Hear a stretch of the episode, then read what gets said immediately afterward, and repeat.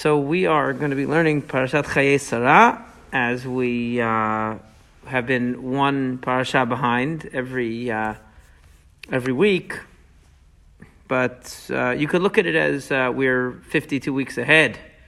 Instead of saying that we're behind, then maybe that will make you feel better. But really, the idea was to uh, was to make it a uh, a complete series of parasha, so we don't miss anything. And if we were to start a week late, so then it would be incomplete. So, in any case, we're going back a week. But as as I said, you know, if we if Bezrat Hashem we finish the series, so then in the end it'll be a full cycle, and uh, and a person who wants to access the recordings can access them from any point, and that'll be great.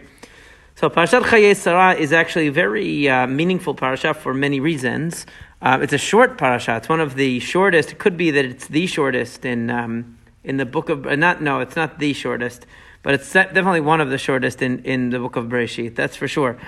Um, and it's it really deals with just two episodes, which is what makes it uh, very um, tightly focused. The first episode is the episode of the death of Sarah, and of course the purchase of the burial grounds of Me'arat HaMachpelah from uh, the Chitim by Avraham Avinu.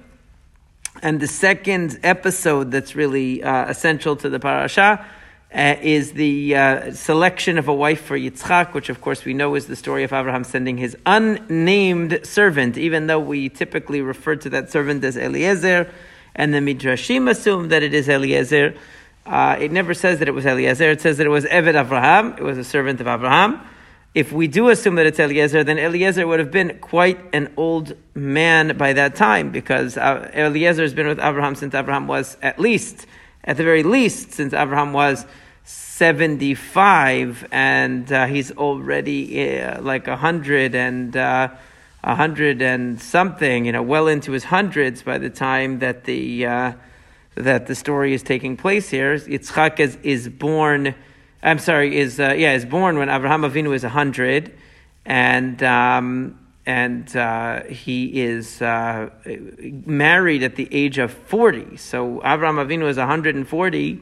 So that's seventy, almost seventy years since Abraham has left. Uh, his home, and so that would mean that this is after a 70 year career. He's sending Eliezer on this uh, mission.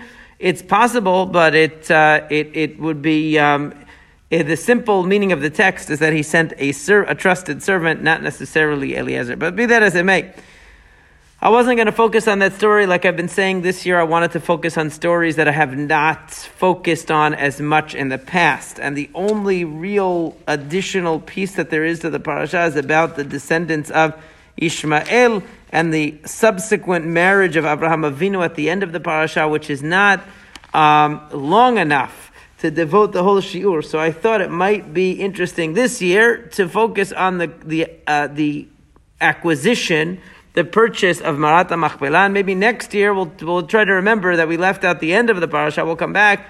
And that way, if we look over three years, I think we'll have something about uh, the selection of Rivka, something about the beginning of the parasha, something about the end of the parasha. So we end up with uh, all three components of the parasha uh, discussed fully. But um, I'd like to just uh, focus on the beginning here. The life of Sarah was me'ash shana v'esrim shana v'sheva shanim, 127 years. Shenei Sarah. These were the years of Sarah, of the life of Sarah. Now, this is a, a parasha and a week that oftentimes the uh, in synagogues across the world they make a uh, uh, a point on, on the Shabbat of Chayei Sarah to acknowledge the people who are involved with the Chevra Kadisha, that are involved with uh, taking care of those who passed away, because it's the one place where we really see, uh, aside from the death of Yaakov Avinu, that we really see the uh, involvement and the uh, care for, for the deceased. Um, so Sarat passes away, and it says she was 100 years, 20 years, and 7 years. Now, according to the simple pshat and those commentaries that take the simple meaning of the text, they will say that that's just the language of the Torah that it says. That's the way the Torah writes. It writes uh, the hundreds, the tens, and the and the single digits. It, it's not. Uh, it doesn't have any secret behind it. But the rabbis do interpret this uh, that she, when she was hundred years old, she was still like twenty years old uh, in terms of sin, meaning that. Um, meaning that she was never, uh, she was constantly evolving as a person. Even when she was 100 years old, she was still like 20 years old in terms of sin, means that she was still able to change, to reinvent herself, even at the age of 100. She never became set in her ways. Just like a 20 year old who might be doing certain sins or following a path that we think is not right, um, still has the potential to change, and that's why they're not considered fully set in their ways.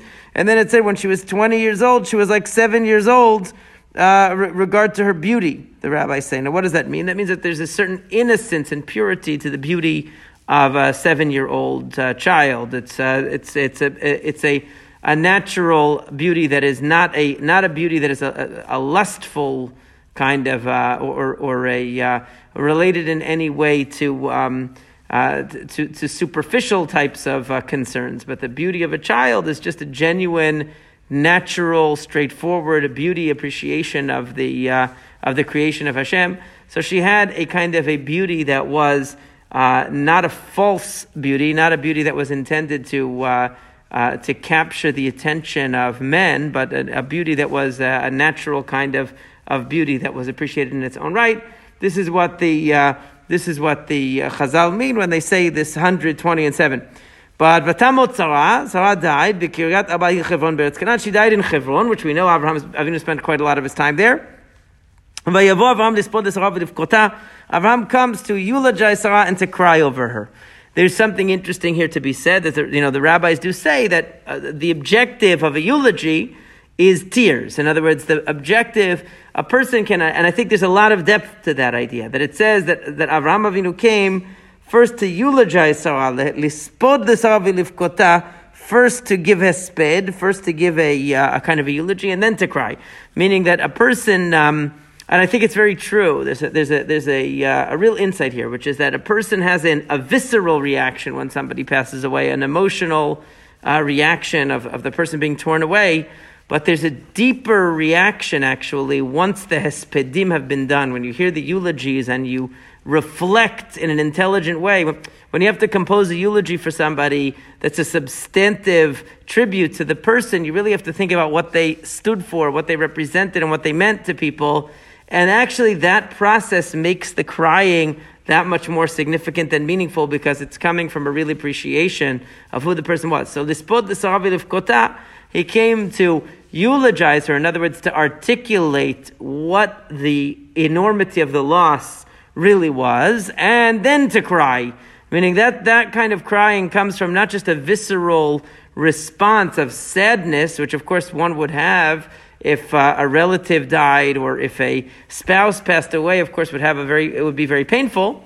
But to really think into who the person was and how significant, when you go and you hear, you go to any uh, funeral and you hear, let's say, of a, some, uh, of a great person, of a great leader, and the eulogies really bring out the tremendous, uh, you know, the characteristics of that person and the influence of that person and the dedication of that person, then the tears become more profound, actually, because then the mourning is over what the person really represented, beyond not just the individual feeling of loss, but the significance that's greater than that.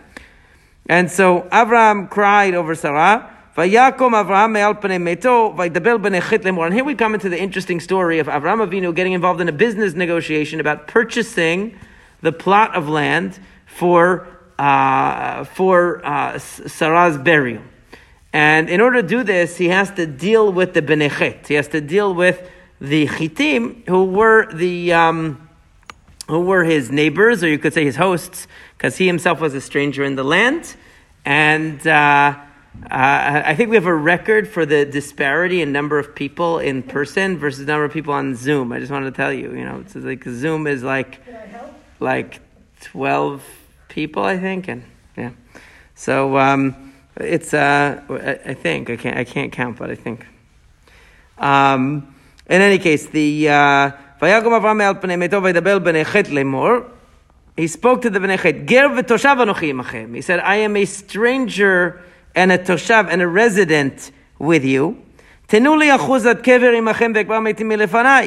So, Avram has not buried his, obviously buried Sarah yet, and he's looking for a burial plot, and he says to them, I am a stranger among you. Ger v'toshav.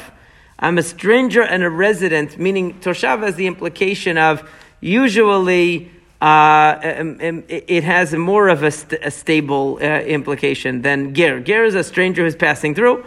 Toshav could mean a person who's going to be here for a while. But either way, meaning I'm not really a part of the community.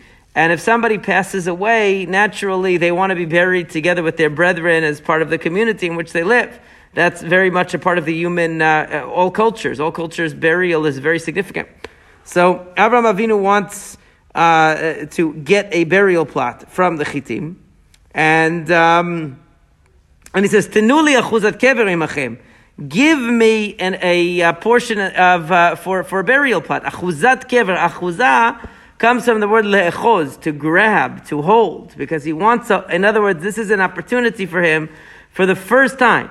Keep in mind, Avraham Avinu has now been living in the land of Israel for quite a long time, in Canaan for quite a long time. So, because Sarah passes away when she's 127, when they left Canaan, Sarah was 65 years old. So that means that 62 years have passed that they've been living in Canaan for almost all of that time. And now, um, he, he has never, though, in all this time, purchased any piece of real estate in the Canaan. He has been Ger V'Toshav. He's just been a stranger and a resident, kind of a squatter, but not um, not in possession of any land. And so he says to them, Tinuli achuzat kever imachem, give me a possession of a kever, of some kind of a burial plot, so that I can bury Sarah. Now, to us, that seems like a very normal kind of a request, and it's just a business matter. Why can't they, uh, you know, he, he, should simply be able to, uh, uh, to, to, pay the money and to purchase the plot. But they say to him, but answer him, and they say, Shema'enu Adoni, Now, literally they translate this as a prince of God you are in our midst. And the Midrashim interpret it that way too. But Nasi Elohim can also mean a great prince. In other words, sometimes the word Elohim in Tanakh is used to mean great, not necessarily uh, to mean godly, but both might be true here. In the best of our kvarim, in the best of our uh, uh of our burial plots, you should bury your dead. Nobody among us would withhold from you the opportunity to bury in their plot.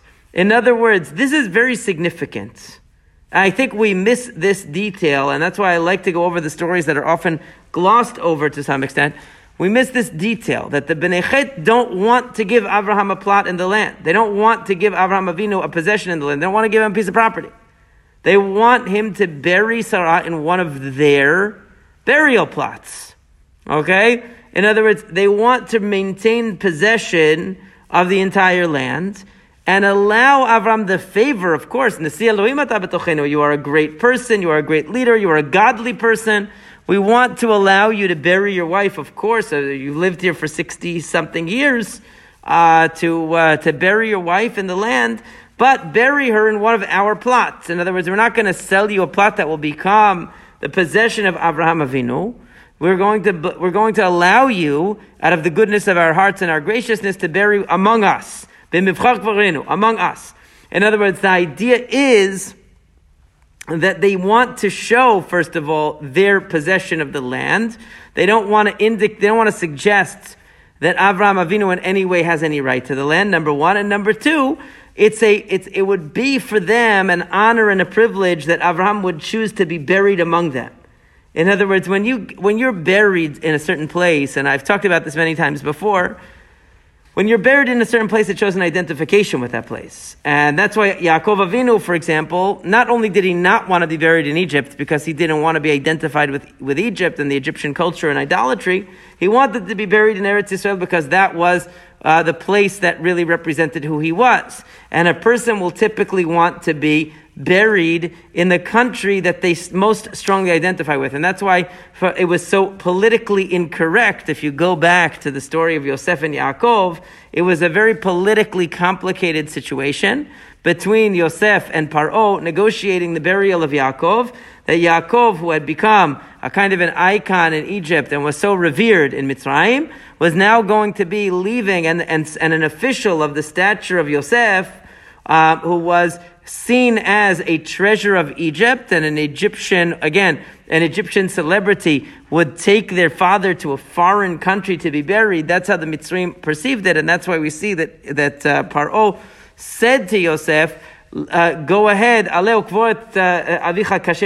he only allowed Yosef to go and bury his father in Israel because he had promised to his father he had sworn to his father that he would do it. But if he had not made the oath, then Paro would have said, I'm, I'm not allowing you to go. And as it was, he made him give him a state funeral. The embalming and all of the things that they did for Yaakov were a state funeral. And the Egyptian uh, entourage that went together with Yosef to bury Yaakov. In other words, there was a, it was politically complicated because, in a way, uh, imagine if an American Jewish uh, politician wanted to be buried in Israel. So it'd be like, imagine if, uh, you know, I'm using just as an example. Uh, imagine if, like, uh, one day uh, Senator Lieberman passed away, wanted to be buried in Israel. I think a lot of people would be offended. They would say, "You served this country, you were a senator here, and all that." Uh, how can you now say that America is not good enough for you to be buried? I think it would be politically complicated. And I was wondering, Rabbi Jonathan Sacks, who just passed away, he was chief rabbi of England, of the, you know, of the British Empire, actually. And, I, and some people said, oh, is he going to be buried in Israel? And my first instinct was that he would not be, because I figured that that would, again, be like an offense to the, uh, to the country that he served. They would say, well, how can you be the chief rabbi in our country and then be buried in a different country. And that's what they actually, they buried him in England. So the, um, the, the point is that, or, and I, and I've oftentimes used this example, even though Lahavdil, he's not, uh, he's just an ordinary Jew, but when Mayor Koch died, uh, this, this example always really jumped out at me, even though Mayor Koch was uh, very um, outspoken about being Jewish, and it was very imp- his Jewish identity was very important to him. Um, he was he wanted to be buried in Manhattan because his um, because he had such a deep connection to the city, but there's no Jewish cemetery on Manhattan Island. So uh, some he asked some rabbi, I don't know exactly what kind of rabbi or who, but he asked someone, and he basically has like a separate area in the cemetery that is away from all of the other graves. So it's not like among uh, uh, other uh, religions or anything like that, people of other faiths. It's his own separate area, but he wanted to be buried in Manhattan. And so on his, if you if you've ever seen his um, his headstone, it actually it's very it it it uh, it, it, it declares his Jewishness in many different ways. It's actually pretty. Uh, pretty impressive, and a lot of thought obviously went into it. If you Google it, you can see Mayor Koch's um, uh, uh, headstone. But in any case, the point that I'm bringing out is not about Mayor it's not even about Rabbi Jonathan Sacks, and it's not even about Yaakov Avinu. The point is that where a person is buried says what place they identify with the most. And so for Avram Avinu, it was very important that the burial of the first generation of Jews be in Eretz Israel. And the Chitim also, I think, understood the political significance of that statement, that basically Avram Avinu, in a way, is laying claim to Eretz Israel by wanting to be buried there or wanting his wife to be buried there. And that's why they say, no, no, no, we're not going to give you a plot of land here. We're going to allow you to be buried amongst our dead, meaning you can be buried in one of our cemeteries. Of course, we're not going to deny you that because we honor you, we respect you, we think very highly of you. But you can't have your own plot because that would be implying um, a, uh, a, possession of the land that we uh, and we reject your uh, your right to a possession of the land. Yes. How do we know that the Haritis had, the, had burial? I can't understand. Does that bury, uh, bury her among the dead of the Haritis? Just says bury us, bury her among us. No, it says bury her in our b- burial plots. So they had a cemetery. May, may I ask what the pasuk is? In the best of our burial plots. So they had a cemetery or of some sort. Well, I thought Abraham was the, was the first one who came up with this idea. I mean, you, you, you, that was the whole idea that he went among the whole nation of the Goyim. Look how important it is because there is an Olam Haba, so therefore, burial for Sarah. Right, but but there was a concept of burial even before that. It's just that people typically buried, you know, had their own. You see, all cultures from as far back as we know had burial. That people typically were buried amongst people of their own, uh, you know, whatever their group was, whatever their tribe was, whatever. Um, that was always the case. The goy, most of them they burn. Even, even That's not necessarily true because you see that. You see that the Chitim obviously had burial plots because they said, We'll offer you the best of our burial plots. So obviously they did have. I'm not saying that that's what every nation had, but the Egyptians buried. Um, they, they put their, their pharaohs in those pyramids for sort of tombs, but they buried people on the ground. Um, they're ordinary people. In any case, so I guess it differed from culture to culture. But the, um, but the idea was that Avraham Avinu wants to purchase a, a burial plot, They don't want to allow, uh, to allow him to do that, but they are willing to tolerate that he will bury amongst them. Now, here comes an interesting conflict because on one hand, Avraham Avinu views this both as a statement of his independence uh, from the Chitim. He needs to show, and this is always the balance that Avraham Avinu needs to strike. On one hand, he wants to maintain cordial relations with the Chitim. He's not trying to alienate anybody, and in fact, he would like to reach out to them. He's always reaching out to people and trying to teach them about Hashem. But at the same time, he needs to show his independence and that he's separate. So he doesn't want to be buried together with uh, the chitim because that would again dilute and distort his independence and his separateness from these other cultures. So there's there's an element here of wanting to possess a piece of the land, which will be the first acquisition by a Jew in the land of Israel. There's also an element of wanting to be distinct from the chitim. So they're saying there's two implications here. First of all, we don't want to give you a plot of land that's going to belong to you, Avraham, because it doesn't belong to you and it belongs to us.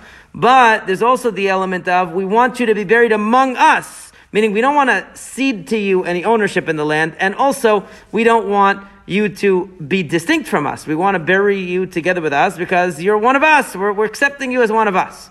Now, Abraham Avinu obviously doesn't want that. He wants to be distinct um, in in burial, and the um, and the and the commentaries explain that there's a reason for that. That obviously, you know, first of all, Jewish identity has to always be distinct from the ent- identity of the nations of the world, but also it's not only an identity in this world. There's also the idea of identity uh, in Olam Haba, and the idea that a person who is a tzaddik, not only in this world is different, but in the next world is also different, and therefore there's a uh, uh, there's a a, a a, concept that even in death there's a distinction between the, the, the righteous and and and, and the wicked. And so therefore, Avram Avinu wants this to be distinct.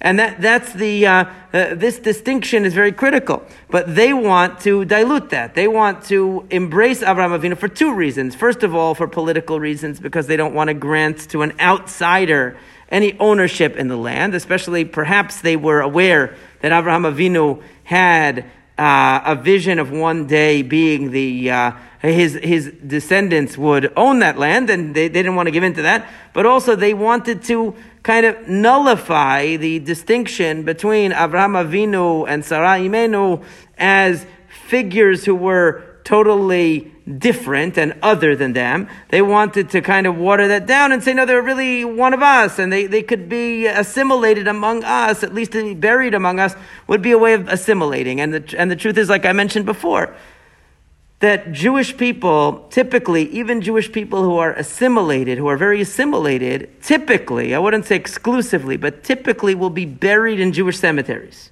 Okay? I, we used to say there are two things Jews would do: marry Jews and be buried with Jews. Now, married with Jews is uh, is in America is becoming weaker, but definitely being buried with Jews is still very commonly done. In other words, it's one of the things that a person's religion uh, has the last word on when they're buried, even when they're not that uh, involved with their religion. Like most Catholics will be buried in a Catholic cemetery, and most uh, uh and, and, Jews will be buried in a Jewish cemetery. Um, even today, even if they are not necessarily uh, very uh, strongly affiliated with their uh, with their religion. Is that halakha or is that just a custom? What? To, to have separate. Um, no, no, it's a halakha. It's a halakha to have separate Jewish cemetery. Is it midoraita? It can't be midoraita, but it's uh, but it's it's a halakha that we can, we can be or cannot be. Cannot be. Why not? Because there's no such mitzvah in Torah. But it's uh, but it, there. No?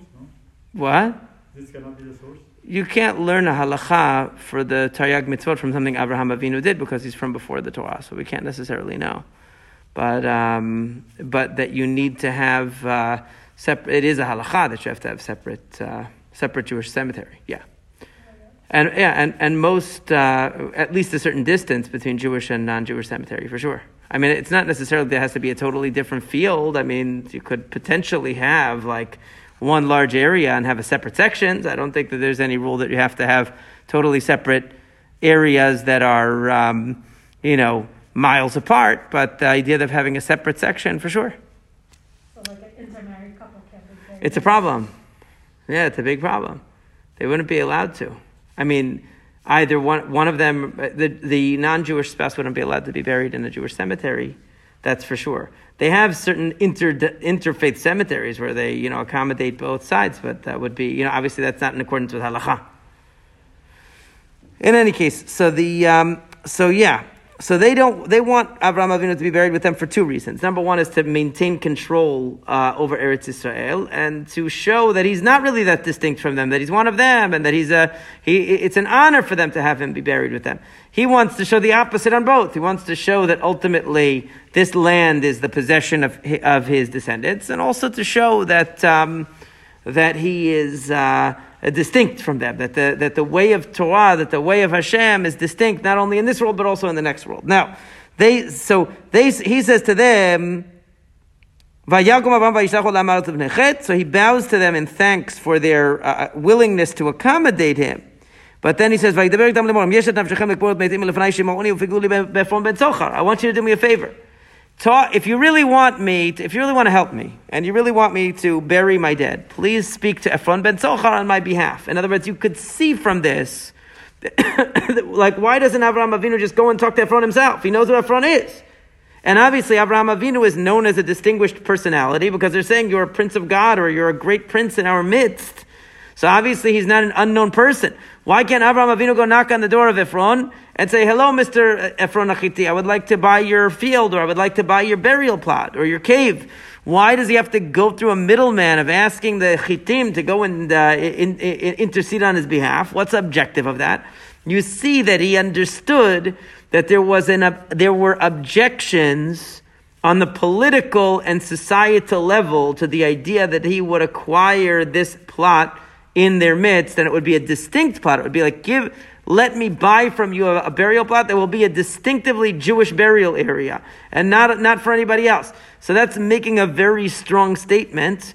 Uh, because up till now, Avraham Avinu has basically shown his his separateness from by not settling and not assimilating into any of the cultures around him, but also not uh, not acquiring any plot of land that was totally uh, uh, uh, separate from anyone else. The only thing we see close to that is when he plants an orchard, but he does that at the behest and with the permission of Avimelech in the Eretz Plishtim, not acquiring the land, but being allowed to use it for whatever purpose he wants to use it for. That's different than here where he wants to acquire it. So you could see that Abraham wants them to ask Ephron because he realizes by asking them, that means that he has the consent of the community in what he wants to do. And so they go and they bring Ephron. And, uh, and he says, please speak to him. He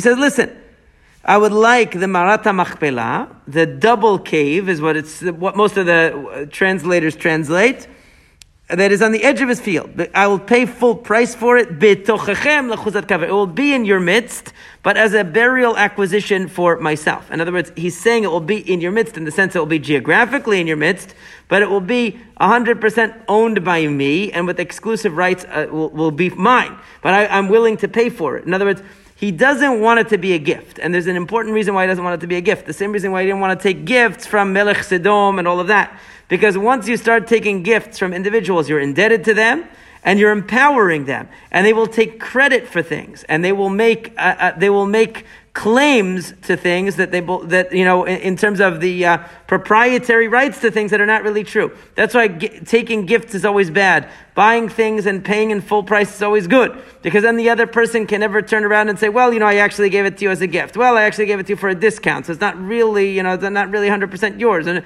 and really I gave you a break, and really you have to thank me for that. Uh, that cannot happen because Avraham Avinu pays in full price, and we see the same thing. David HaMelech when he purchases uh, Har HaBayit he purchases full price because he doesn't want there to be any later anybody come along and say, well, that's not really yours. We give you a discount and, and, and, and you, you, you know, we didn't, you, we didn't pay because we graciously said you could build the Bet HaMikdash on this mountain, but we were just saying that as a kindness and now we want to take it back, which is what the Chitim could have said um, if Avram Avinu did not pay in full. So he wanted it to be very clear that this was a legal transfer of ownership. And Ephron, Yoshev betoch b'nechet, vayan Ephron achitiyat Avram b'oznei b'nechet. You see that they didn't actually have to go and ask Ephron to come. He was there. But what Avram was saying was, I want your assent and your agreement that I can make this deal with Ephron. And they agreed. So Ephron says, he says, Lo adoni shemeni, hasadeh So uh, Ephron says, I'm going to give you the entire field, and the cave in it I'm going to give you. Before the eyes of my people I've given it to you. Bury your dead. Now, what, is, what does Ephron add here that wasn't said before? Abraham said, I just want the cave. Right. Abraham said, I just want the cave, which is on the edge of the field. He didn't want the whole field. Ephron says, I'll give you the entire field. Now, why is he saying that? So, seemingly, the reason he's saying that is to dissuade Abraham from the deal. Because if Abraham Avinu just had to buy the cave, so we can assume that the price of the cave alone is not, not very expensive, it's just a cave. But if he's going to have to buy the entire field, then he's going to have a choice. He's either going to have to take it as a gift, which he didn't really want to, but that keeps the chitim in charge of the whole thing because they can still say we granted it to you as a gift, and obviously gifts can be taken back because people are not, uh, you know, when circumstances change, a gift can be pulled back. So the the uh, so they want it to be a gift. So Ephron feels that this is a way he can retain control over the situation, or the chitim can continue to exercise control because they're making an offer that they assume Avraham Avinu will refuse, won't won't agree to, or he'll have to compromise. He'll say, "Okay, uh, I'll have to take the gift," because Ephron is saying it's a package deal. If you're going to have this, uh, if you're going to have this cave, you're also going to have to take the field. Now, that's one way of reading it. Some people try to read it as he's just trying to make money off of Avraham Avinu. But uh, I don't think that he was just trying to make money off of Avraham Avinu. I think that he was his objective was to try to dissuade Avraham Avinu. Regarding taking gifts, how come Abraham took gifts from Pharaoh? I think you might have said it before. Well, the commentaries talk about that. I don't want to get too far afield. It's another parasha, but the, they do talk. They ask about why he was willing to do that, why he did that there, and he doesn't do that. Huh?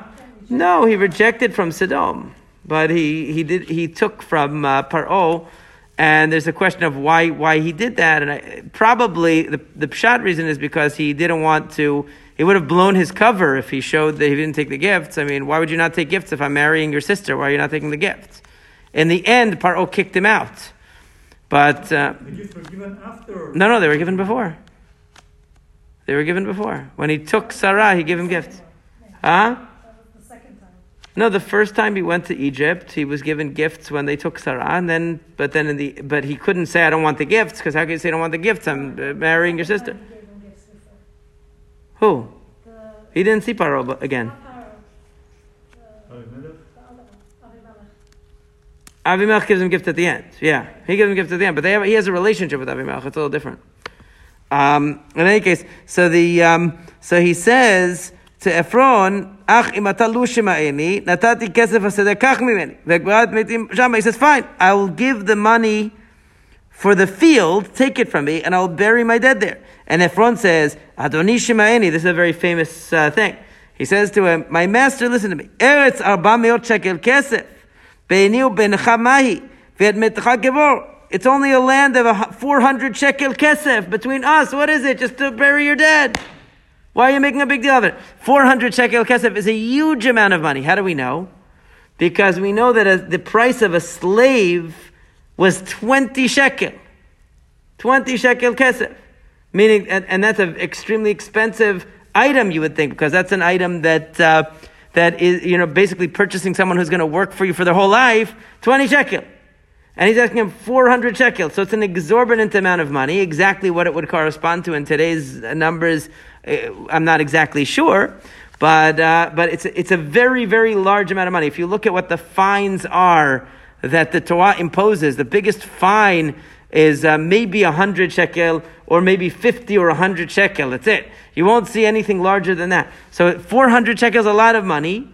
And he says, what's a, what's a field of 400 shekel? And again, seemingly, see, there's one way to read it is, and a lot of the commentaries read it this way, that the idea of Ephron is he's trying to rip off Avraham Avinu. So he's sort of like hinting to him, oh, it's a field, there's no reason to pay, it's only 400 shekel, like, uh, you know, in order to tell him what the price is, so he'll pay in full. That's one way of reading it, but another way of reading it is that he's trying to discourage Avraham Avinu because he's saying it's extremely expensive. So maybe you should just take it and bury your dead and then, you know, don't worry about paying for it because it's not, you know, it's too expensive. And so then what will happen is that Avraham Avinu will feel compelled. He has no choice. He has to bury his wife. So therefore, he's going to go and he's going to bury her without purchasing the field and without purchasing the cave. And that keeps the Chitim in charge, and that allows them to claim that Avraham Avinu is burying in their burial plot, and he's one of us. He's not a distinct uh, uh, entity. He's one of us. So, uh, and of course, Vayishma Avraham el Ephron. Avraham heard Ephron, which means he heard what the real intent of Ephron was. He heard what the kavanah of Ephron was, what he really wanted, not just the words. And therefore, Vayishkol Avraham le'Ephron et. He weighed out to Ephron the money that he spoke in the ears of the Bnei Chet. Arba meot shekel kesef over la socher. The best currency. Over la socher means it was you could spend it anywhere because there was some uh, there was some uh, money that maybe was only uh, uh, uh was only uh, used or was only acceptable in certain local areas. But this was over la socher. You could take it anywhere. It was the best silver. The quality of the silver was very good, and they weighed it out to be exactly right. He weighed it out to him before he would even bury Sarah because he didn't want it to be a favor from Ephron, and he didn't want it to be a favor from the Chiti. And then Vayakom Sedeh Ephron Asher Asher Lifnei Mamrei. The field of Ephron, which was in Machpelah, which is in front of Mamrei, Asadeh Ma'ara Asher Bo, the field and the cave that was in it, B'chol Ha'et Asher B'Sadeh Asher B'chol Gvolo Saviv, and all of the trees around it, Lavram Le'enei Bnei Chet, B'chol. It became the possession of Avraham in front of all of the Bnei Chet. Ve'acharechen, and only then, Kavar Avraham Ishto El Me'arat Sedeh Al Pnei Mamrei Al. So in other words, the idea was, that only once it belonged to Avram and it was a Jewish plot of land and a Jewish cemetery plot, then Avram Avinu buried his wife. But he could only demonstrate that by, by shelling out the money and, uh, and, and having an independent acquisition of it, not by taking it as a gift, because gifts always have strings attached, no matter what.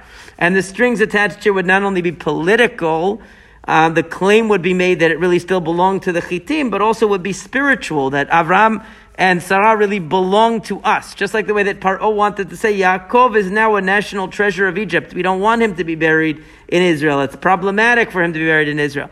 And so, so too, uh, he didn't want, the Chitim would like to take possession of, uh, uh of Avram and Sarah and claim them as their own rather than have them uh, independent uh, owners of their uh, of a plot of land in, in Eretz Israel for, for many reasons, for both spiritual reasons and political reasons. They didn't want it. So Avram Avinu insisted, he used leverage, you know, the fact that he had the respect of the chitim, he used that leverage and he used, of course, money. You know that money talks.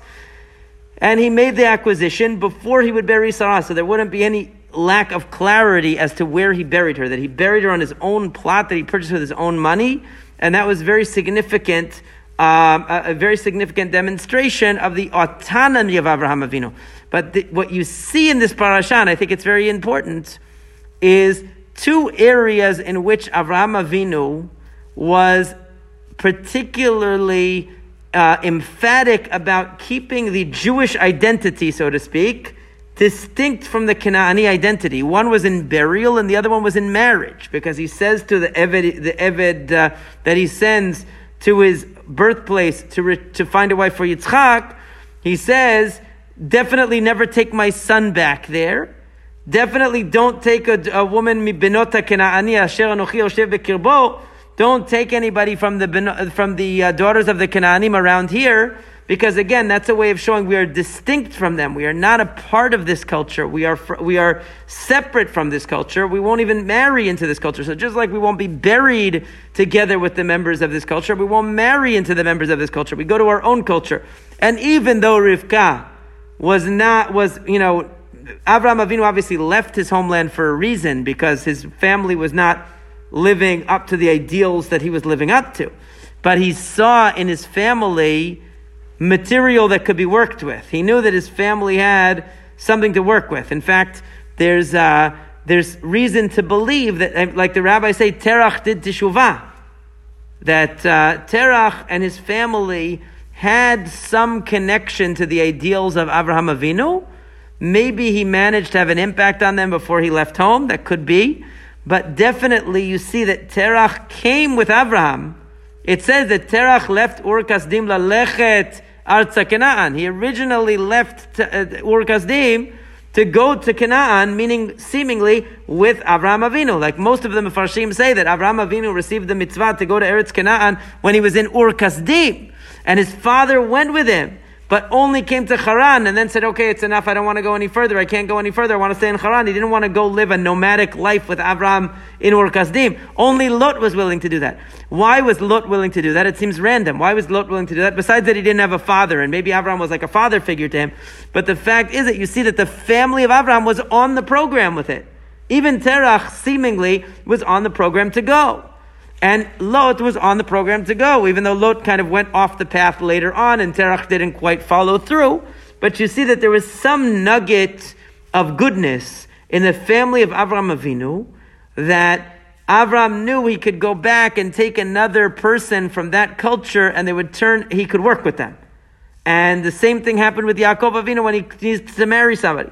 That his mother said, don't let him marry the Benot HaChitim. Same thing, because Esav married Hittite women, women from the Benot Chiti, and and Rivka said this can't happen with uh, with Yaakov. We have to send him again back to where we came from, so that he'll end up with people who are uh, decent. And even Lavan, even when when when the Eved Abraham comes to uh, to to seek uh, Rivka's hand in marriage for Yitzchak, and he meets Lavan, what does Lavan say? Bo Beruch Hashem. He uses the word Yud Vavke. He uses the name of Hashem which is very interesting. And he says, Vanochi piniti abayit. And he says, I cleaned out the house. And what does Rashi say? I cleaned out the house from the idols that were here. Meaning that they knew what Avraham Avinu stood for. It's a midrash, but it shows you that they knew what Avraham Avinu stood for. They knew what he was about. And therefore, they respected it and they had some sensitivity to it, even though maybe they were more assimilated. But there was something there. He had an influence. And that's why he went back to his original culture to seek a wife for, for Yitzchak, and, and that's why Rivka wanted to seek a wife for Yaakov from their culture as well. In fact, one of the questions that's asked, I think it's very interesting, one of the questions that's asked is, you see that there's Ele Toledot Adam, and in the book of Breshit, there's always Toledot, descendants. There's Toldot Adam, Zeh Sefer Toldot Adam, there's Ele Toldot Noach, these are the descendants of Noach. There's Ele Toledot Yitzchak ben Avraham, Avraham Olidet Yitzchak, which is this coming week's parasha. Right? There's Ele Toledot Yaakov, right? Which is in, which is going to come up in a couple of weeks.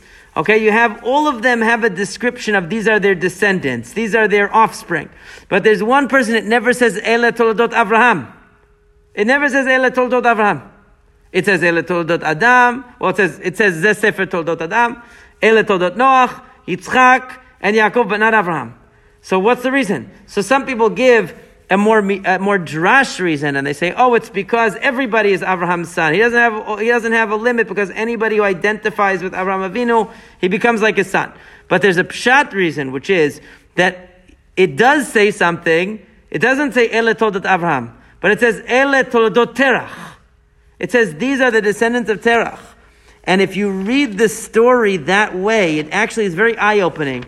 So a, a rabbi I, I heard a shiur about this maybe five or six years ago. I was maybe I, I don't remember exactly, but I think it was like maybe four or five years ago, whatever. I heard a shiur on this that really opened my eyes. That the rabbi pointed this out, um, and uh, it, that it says Ele Toldot Terach. It's in the end of Parashat Noach. Um, where is it? It doesn't say that about any of the other people in Parshat Noach. It only says it about Terach. And it says that he had Haran and Nachor and Avraham. It never says Toldot of Avraham, but it says Toldot of Terach. And this rabbi pointed out that this idea of Ele Terach makes a lot of sense. That the story of Bereshit is actually not the story of the offspring of Abraham. It's actually the offspring of Terach that are the story. Because you see that Abraham marries somebody from his own family. And then Yitzchak marries somebody who's also a descendant of Terach. And then Yaakov marries somebody who's also a descendant of Terach. In other words, there's always a returning to Terach. In fact, even in the Haggadah, what do we read? We read in the Haggadah the pasuk from Sefer Yoshua, where Yoshua says to the people, remember your ancestors that they lived on the other side of the river. And he says, the, the, he says, Terach avi Avraham v'avi Nachor. Terach, the father of Abraham and the father of Nachor, vayavdu Elohim achirim. We read it in the, in the, in the Haggadah of Pesach. In other words, he says, if you want to know your history, it goes back to Terach, actually.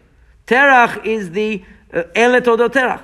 So really, the story is the story of the, the, the descendant of Terach. And in fact, when Avram leaves home, it says, it, you, it, in the end of Noach, it says, "Vayikach Terach et Avram beno, vet Lot ben Haran ben beno, vet Sarai kalato." It says Terach took them lalechet.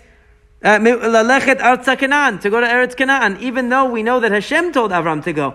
Meaning Terach was an active participant in that in the beginning. He just didn't follow all the way through. But that itself said something about the family of Abraham, that it had certain potential, certain capabilities that he wanted to draw from them.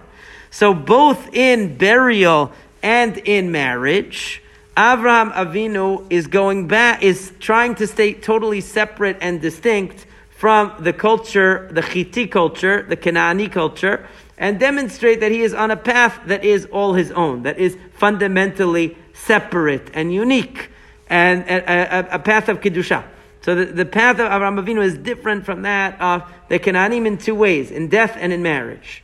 Okay? And, and, I, and that's really, if you, if you think about it that way, that's really what the parasha is about. It's about distinction. And it's about the centrality of Eretz Israel. Because he says, don't let my son go back to, uh, you know, leave this country and go back to where I came from. Don't let him go back. Make sure he stays here. I'm going to stay here also. Okay? Just like there's only one place we can be buried, and there's only one place that Jewish uh, life can continue, which is here in Eretz Israel. So the centra- showing the distinction of the Jewish identity in terms of burial and in terms of marriage to continue the legacy of Judaism requires that we recognize that our history, our ancestors are distinct. So we have separate cemetery that demonstrates that our, that our history is a distinct history of individuals who lived a life that is differentiated from the life of the non-Jewish world, but also that we marry people to continue that legacy that have the same values that we have, not the values from the culture around us, but the values that stem from the Torah and from Judaism. And that's the uh, that's really what the parasha mainly focuses on this struggle because burial is something that's universal. Burial is something that you know that speaks to our humanity in the most general sense that every person dies, no matter what religion they are. Everybody dies, so you have to be buried. But even in death, by burying separately, you're demonstrating that this person's identity and their legacy is a distinct legacy. It's not to be uh, subsumed under any other uh, heading. And that's what Avraham Avinu needed to do, even in death, to show his distinction and his difference, even in making sure, of course, that the next generation would continue his path to make sure that it maintained its distinction and difference as well. Oh, I see that you were asking a question. I, I, I see the little hand there. Sorry about that. What was the question? Wait, let me see if I unmuted you. Yeah. Um, it's. I mean, it's just maybe maybe it's just uh, grammatical or what is the reasoning behind the negotiation when um, it says, you know, everything that everything that um, Ephron did was in front of the eyes of his of his people. But then when Abraham spoke, he said be'ozneha. Ah, yeah. They, what is the reasoning behind all like the way they were negotiating? Like, you know, that's a good question. Yeah, I mean that, that might just be that might just be technical. It's a good question. Uh, it, it, might be technical in the sense that it's uh, one thing is uh, is just verbal and one thing is actions. But it also could be that um, that there is, you know, a lot of times when you see when when the Torah describes seeing, it means seeing things on the surface, and when it describes hearing, it means understanding. So I'll give you an example, a, a nice example of that uh, at the end of uh, actually this coming parasha of Toledot. It says when when after the whole debacle of the stealing of the bracha by Yaakov so we, we hear that, you know, Rivka's cover to get Yaakov away from Esav is to say that he needs to go get married, right? He's getting older, he needs to go get married. And so she's going to send him away. And, and she doesn't want him to, to, to he says, Lo tikach. Don't marry anybody from the daughters of Canaan. So what does it, what does it say? Vayishma Yaakov aram. Yaakov heard his mother and father and he went to Padan Aram to get married. Meaning he understood that he should only marry a, woman from their family. But what does it say after that? Vayar Esav Kenan. And Esav saw that the women of Canaan were bad in the eyes of Yitzchak, his father. So therefore, what did he do? He went to Ishmael, good old uncle Ishmael, and he married somebody who was a daughter of Ishmael. But it says, Al Nashavlo leisha. He didn't divorce the Canaanite women that he had already married. He just added on a woman that he thought his father would appreciate, would, would, would uh, respect and would like. After he got displaced with the bracha, he wanted to win favor of his father. See the difference? One is Vayishma Yaakov el aviv elimo. Yaakov understood the concept, and therefore he knew he could only marry a Jewish woman. But Vayar Esav, Esav just saw the external, the superficial. He said, "Oh, I see. My dad doesn't like Kenani women. That's why he's upset with me. I better bring a wife that he likes." He didn't get the idea of the deeper meaning that marrying someone who's from a culture that contradicts the values of Judaism is inherently bad. He just thought that my dad doesn't like Canaanite women, and that's maybe we turned him off towards me, so I'd better go get a wife he's going to like, and maybe he'll like me again. That's the difference in seeing a lot of times means that it's on the surface. Something that's done externally, it's on the surface. Whereas hearing means understanding.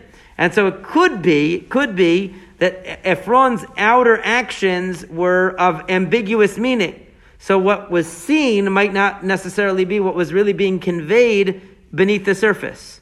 You know, whereas Avraham Avinu was conveying a message that was understood by the uh, uh, by the uh, Chitim. Maybe it means that Ephron's message was less clear, so therefore they saw what he they saw what he was about, but they didn't necessarily fully grasp, you know, what his intentions were. Could be that's a good that's a very good point, very good observation makes a lot of sense. Yeah, but that's in general when the Torah uses the difference between Shmi'ah. That's why you say Shema Yisrael.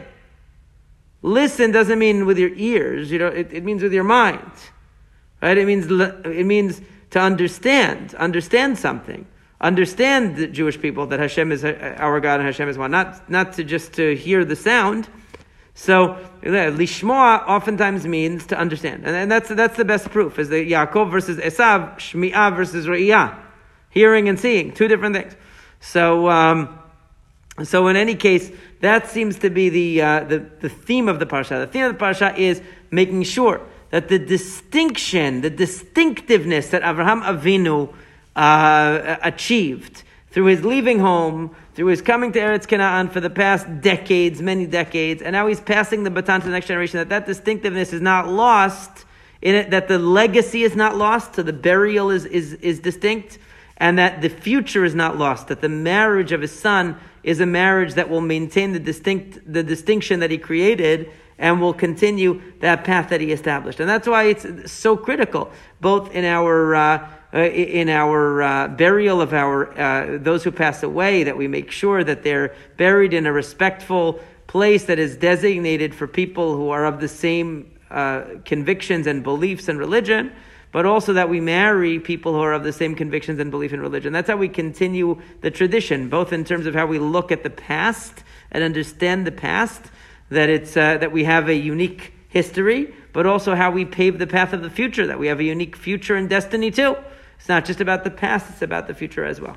And I think that's what that's if you look at it that way, that this is Abraham Avinu basically um, uh, consolidating his legacy in a way, making sure that what he's accomplished and what Sarah has accomplished is not lost, is not diluted or assimilated into any other culture, that it maintains its separateness um, in, this way. And it's, it's actually, if you look at it that way, it's really, you could see why it's such an important parasha and a transition to Yitzchak, who's going to be the next one of the patriarchs and have his own unique challenges that we'll learn about Bezrat Hashem next week. Okay? Thank you, everybody, for coming.